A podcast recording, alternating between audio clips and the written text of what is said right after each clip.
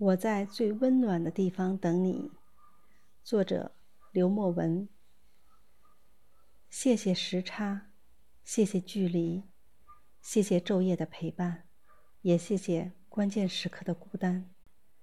他不再惧怕月亮盈亏时光的流逝和努力之后不尽如人意的遗憾。他学会了好好经营生意，好好经营自己。